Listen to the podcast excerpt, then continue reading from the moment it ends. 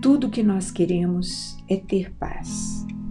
Eu quero me sentir em paz em casa, quero que tudo fique em paz na família e até ao ser humano que acaba de falecer, o que é que nós desejamos? Descanse em paz. Mas a paz não é aquele estado espiritual ou aquele estado mágico que subitamente se alcança num certo momento da vida e a partir daí nós somos seres em paz. Esse tipo de paz não se sustenta por muito tempo. A paz verdadeira e perene é um, um resultado de muito esforço, de um trabalho muito árduo consigo mesmo. Por exemplo, a serenidade talvez seja a expressão mais legítima da paz.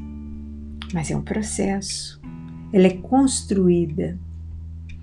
Então, é importante considerar que a paz não vem de fora, não vem de um relacionamento, não vem daquele lugar mais alto da montanha, não vem do outro, não é algo que nós recebemos de presente Construir a paz tem a ver com a nossa forma de viver, de olhar o mundo, de perceber o outro sem querer mudá-lo, sem querer julgá-lo com aspereza, de forma destrutiva.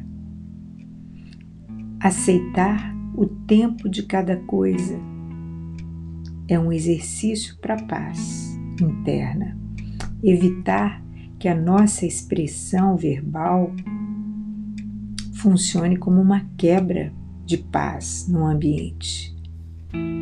Às vezes, um grito, uma palavra áspera, irônica, funciona como uma bofetada mental.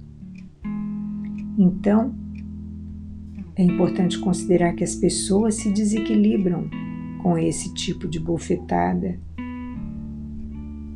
tanto quanto você. Se nós vivemos irritados, provavelmente estamos doentes e necessitamos de cuidados. É importante olhar, perceber e cuidar. A ausência de paz do outro não pode ser capaz de destruir a paz que você está tentando construir em você. Então, se você acha que pensar sobre isso pode ajudar alguém, compartilhe o conteúdo. Fica em paz.